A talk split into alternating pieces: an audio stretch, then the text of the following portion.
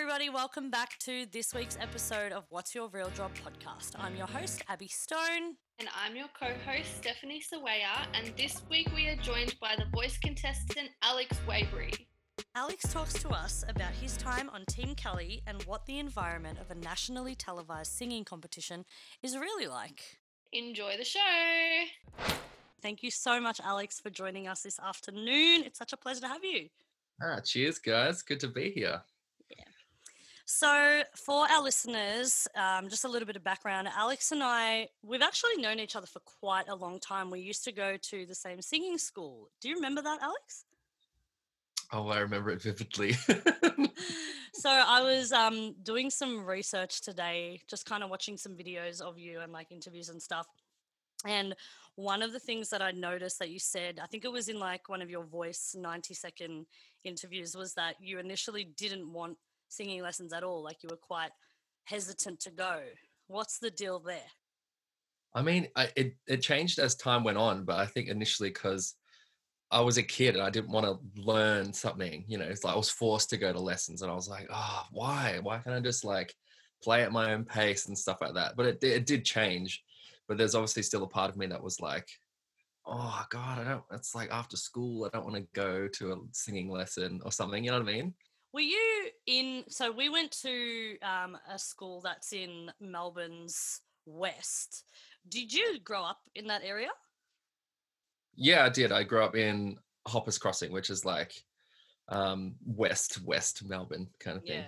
I, I can definitely relate to what you just said about not wanting to go after school because I grew up in the northern suburbs of Melbourne and my singing lessons were 4.30 on a Thursday afternoon. So I had to drive, mm. or my mum had to drive me from Northcote all the way over to Williamstown every week. So I definitely know exactly what you mean about leaving school and thinking, oh, I really don't want to do this. So I had many a cancelled lesson for. So for any younger listeners that can't really, you know, not really be bothered, but don't really have much energy to invest into the lessons, they are definitely worth it and you should because, yeah, you might regret it one day if you don't. But um, Alex, I'm just really curious to know whether or not music was always something that you wanted to pursue from a young age. Like, was that it for you? Were there no other options?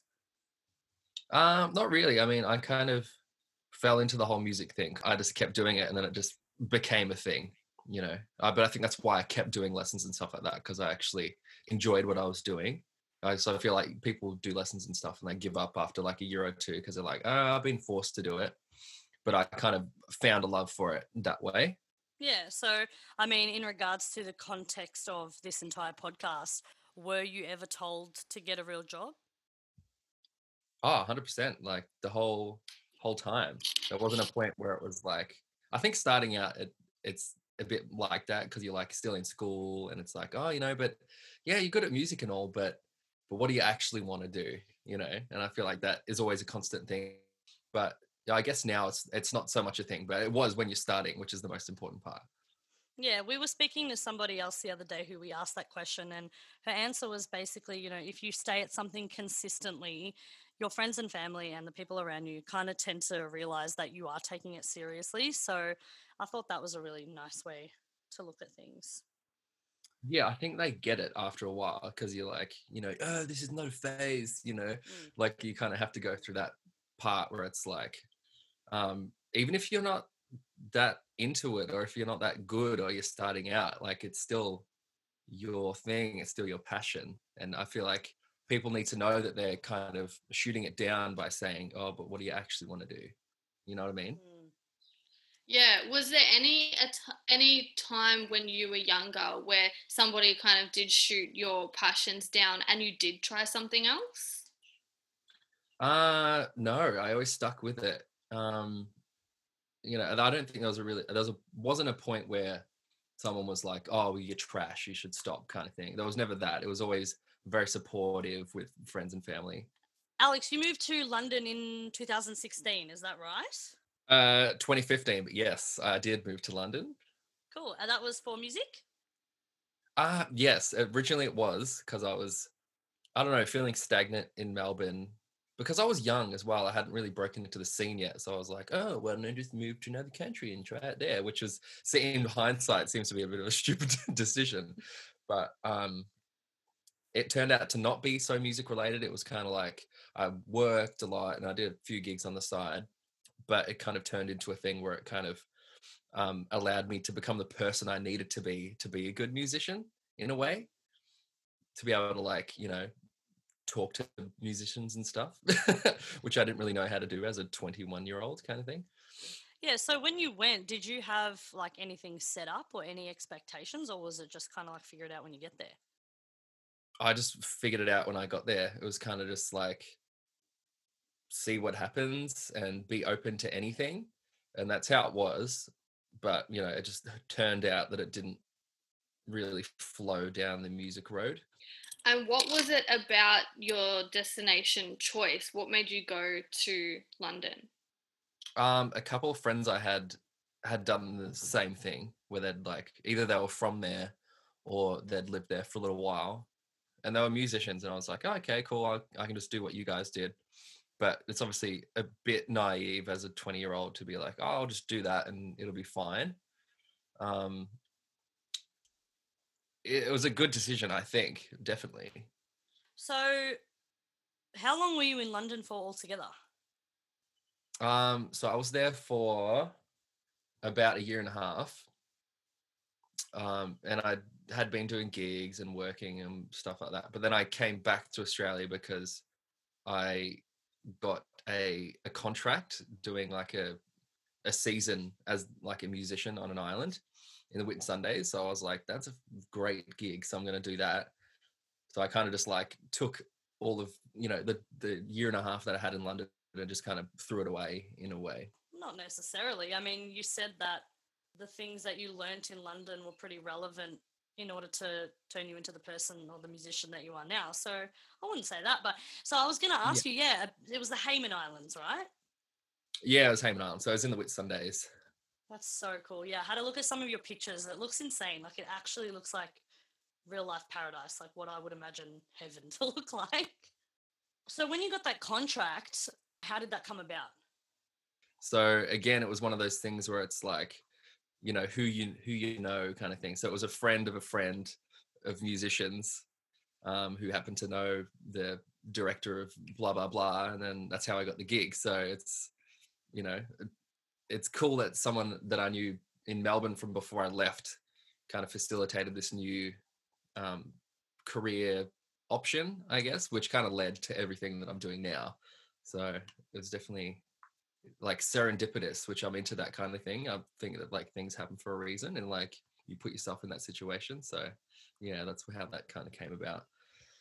Yeah, I couldn't agree more. I think with this year and everything that's happened, like something that I've been saying a lot today is um, I'm just like letting go of the wheel now. I'm just like not Mm. making any decisions anymore. I'm not putting any expectations on myself or what this year is going to bring. And I totally agree. Things um things do happen for a reason and they're meant to happen so that you can learn something from them. So yeah, thanks for sharing that. When you left the Hayman Islands, that was because of a cyclone. What was your experience with that? yeah, so that was in um, March, the end of March of 2016, I think it was. I'd been there for four months or something. Oh, no, that was 2017. Anyway, I'd been there for four months and like, you know, living my best life kind of thing. and then, yeah, we had Cyclone Debbie, it was called. So it was like a massive, like huge category four, like hectic cyclone and it just went straight over the top of us kind of thing. And like, no one died. It was fine. But it like destroyed, you know, the whole island. So that was pretty hectic. Um, but I kind of see it as a, not like a, it's obviously just a force of nature, but it's obviously a sign that you know something had to change because I could have stayed there forever. Thinking back at it, I'm like, oh, you know, I could have stayed there for like a year. So I think this kind of happened to you know kind of give me a little nudge to be like, you know, you need to do something else now. Throughout your travels, do, do you think that you had a defining moment or something that really shaped you, whether it was in London or in the Hayman Islands? Do, was there something that um, kind of happened to shape the rest of your journey up until now? Um, I always like to think that there is, but I've kind of I figure out that I'm not that much of a deep person. so I just I kind of just go with the flow, and I think that's I think it's not so much a moment, but I feel like that's my kind of ethos in a way that just like I'm open to just go with the flow and just see what happens and just kind of take up opportunities as they come. And they always do come, but I'm obviously not just waiting around for them. You can obviously be, make proactive decisions to put yourself in that situation. You know what I mean? Mm, absolutely. Yeah. So after Hayman Islands, what came next? Um, so I went straight back to Melbourne into the gigs. So I was just doing wedding gigs. I was doing corporate stuff, just like gigs, gigs, gigs. I think I did like a hundred gigs that year or something, which is huge because I hadn't done that many like ever before. So I think that was just like um, honing the skill because I'd been island living for a while, just like you know, strum my guitar on the beach and stuff, you know, which is cool. but it was yeah, training ground kind of thing. So I used that for the next year or two, and then um, yeah, that was all I did until up until the voice started happening. With the voice, was that something that you seeked out, or did somebody approach you? What was the process with that? Uh, so I was approached. It was again through a friend, a friend of a friend kind of thing that got me this gig. And initially, I didn't well in the past I'd never thought about doing something like that because I think I'd like auditioned for X Factor like way back in the day, and I was like, mm, I don't know if this is for me. Like it seems a bit too scripted and a bit, you know, uh, a bit too much. But I think that was, you know, looking back at it now, I probably wasn't ready for it. But no, I didn't seek it out. Um, but it just yeah, it's just one of those things that kind of came up, and I just took took it, you know. I just realized I said seeked out instead of sought out, and I'm really beating myself up internally for that. I didn't even notice. I was like, "Wow, that's it's like no, it's like yeah, it's it's gonna me. That's fine." So with the voice, so you were approached, and then yeah. thought about it, and how how long after being approached did you decide? Yeah, I'm I'm gonna give this a crack. This could be cool. Well, I think it it was funny because it was kind of like the same day. I got a call from this friend, and she was like, "Oh, you know, like they're looking for people. Would you want to do it?" And I was like, "Oh, you know, I'm umming and ahhing about it." And I was like, "You know, fuck it, I'll just do it." And then literally that day, I got a call from um, Gary Pinto just to be like, "Oh, hey man, like, I hear you want to do the voice," and I was like, "Yeah, yeah, I guess so." and then it just went from there. Obviously, like it's a, there's a long period of time that passes before stuff starts to happen, but it was literally the same day. That's so cool. Yeah, I um I was approached a little bit ago as well, a few months prior to when it started filming as well. I was approached by one of the executive producers, but. I don't know. I feel like I'd, I'd love to get your take on the competitive side of music. Like, did you go into the process thinking? Because I I can't imagine that you would be competitive by nature. Am, am I wrong in saying that? No, you yeah, you're very right in saying that. For sure. I think that um translated across like on screen and through all your social media channels as well like to see how friendly all of you guys seem to be behind the scenes you can kind of tell that yeah you weren't really too focused on the competitive nature of the show. It was just about performing for you and i think that's why i enjoyed watching you on the show so much. So yeah was was there a sense of competition on the show at all? You know what? There wasn't really i think everyone was kind of there um obviously wanting to win and stuff like that but there was never a point of like you know i'm gonna beat you kind of thing even though like we have battles where it's person against person there there wasn't really a sense of um uh, like super competition. Everyone was just kind of there at the same time, just like doing their best. Well, like I was saying before, it really came across on everyone's social media. Like I follow all the contestants because I am a fan of the show, and especially this year, I thought the caliber of performances was ridiculously good.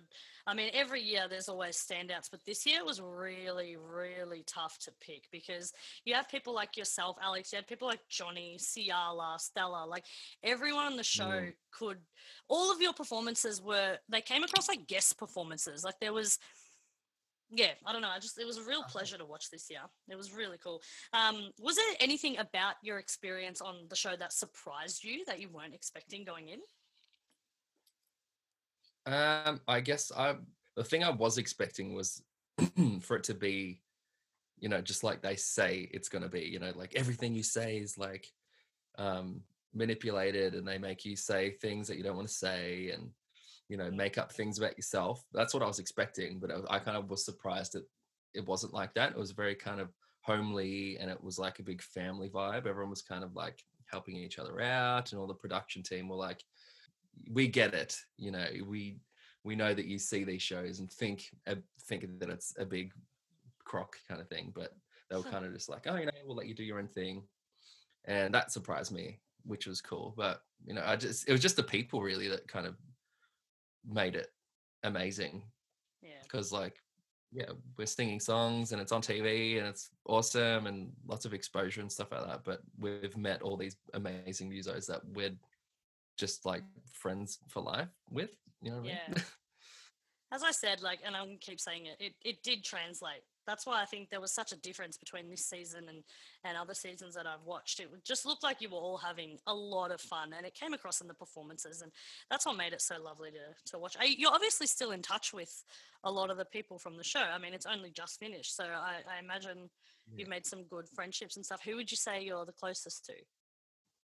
um i chat to mark furze a lot so he's the bald guy who was like singing all the rock tunes um i, I hang out with him all the time actually it's cool and chris and um tim bowen tim i love tim bowen um we have this thing lately where we try to match uh the socks that we're wearing so we're hoping that one day we'll be wearing the same socks because you know that's what cool people do so Obviously.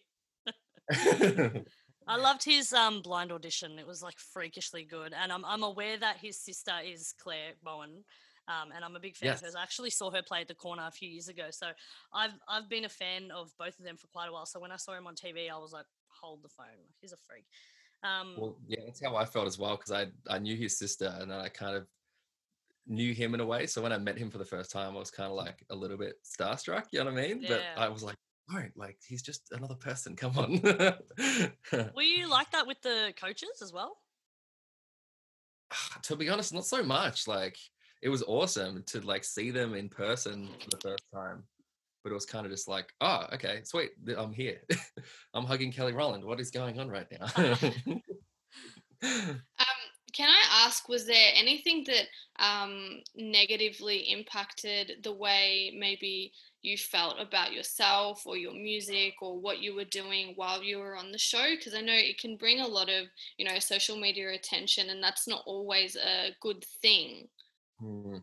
Well, I was lucky in the way that I didn't have a lot of controversy around me and the things I was doing. So I could just kind of I flew under the radar a little bit because I didn't have I didn't have a crazy story and you know all the songs that I had were they suited me, I guess. you know, and there was just not a lot of drama. And even in the comments that what there was not a lot of drama, which is cool. I guess the most drama I got was um about like the double block thing that hadn't happened in Australia before. I think it's the first time it happened in the world or something because they only brought the blocks in in the last few years. So everyone was like, oh, you know, like there's a big uproar about that and less about my performance. So I was like, fuck you guys, like come on, I mean, pretty good. Yeah, All I could talk about was that. How did you feel about that? Because obviously, like that that they were fighting over you essentially. So how did that make you feel? Oh, I was just standing there, just like, oh, I don't know what to do with my hands. Like, what you see on TV. It was like really short. I was standing up there just like for 10 minutes, just like listening to them like it's almost like just uh, uh, uh. Um, but yeah, literally what you see on TV is how it was. I was just standing there, just like smiling, just like okay, yeah. Mm. And that's literally that's how I kind of am as well. I just don't know what to say half the time, so I just nod my head and be like, ah. That's but I didn't so realize till later that it was the first time that it happened. So that was like awesome, like super awesome that it happened to me. Yeah. Well, it was well deserved. It was an incredible performance. They all were. Um, Mm, and in saying that, I'm curious to know what your favorite performance was from the show. From anyone, No, from well, I mean, okay, yeah, from anyone, but also from Mm. yourself, by you. from my show. Okay. Yeah, I mean, I think my yeah my blind audition is probably my favorite, um, because the battle was great, but I feel like you you get to sing half as much because you're with another person. Um, my third song, um, oh, I did like issues. I think that was pretty good. Um, but yeah, the, definitely the blind audition. Yeah. And from any other contestant? Ooh, that's tough. I know. I mean, anything Tim did was just like amazing to me. Also, Johnny, like every song that he did, I was just like, what are we all doing here? you know, Yeah. Uh, he's never like um had a lesson or he doesn't he doesn't warm up even he's just like i just have this voice and i just have to use it and we're all just like what are you talking about Uh, yeah, I would. I always watch the show with my mum um, because she's like the only person that can handle my commentary. Um, but every single imagine how that would go oh god, every single time we watched Johnny's performances, my mum would just walk out of the room after it and be like, "I don't know why he's on this. He needs to be on Broadway." every single time, she would just be like, "I don't know what he's doing." It's so crazy. He's just a freak. But like I said, the caliber of everybody's performances were ridiculous. It was such a pleasure to watch. yeah It was really good. Um, we have to kind of begin to wrap things up because I've got free Zoom, so we've got 10 minutes. Um, you released a single in April. Uh, Why are you running? Yes. So I'd love to know do you have anything else coming out for us to listen to? Um i don't that's my only single that's out but i mean i was meant to record with the band when i got back from sydney but then all this stuff happened so i'm still in sydney. But that's the thing it's going to be recording and hopefully have a single out in the next couple of months hopefully.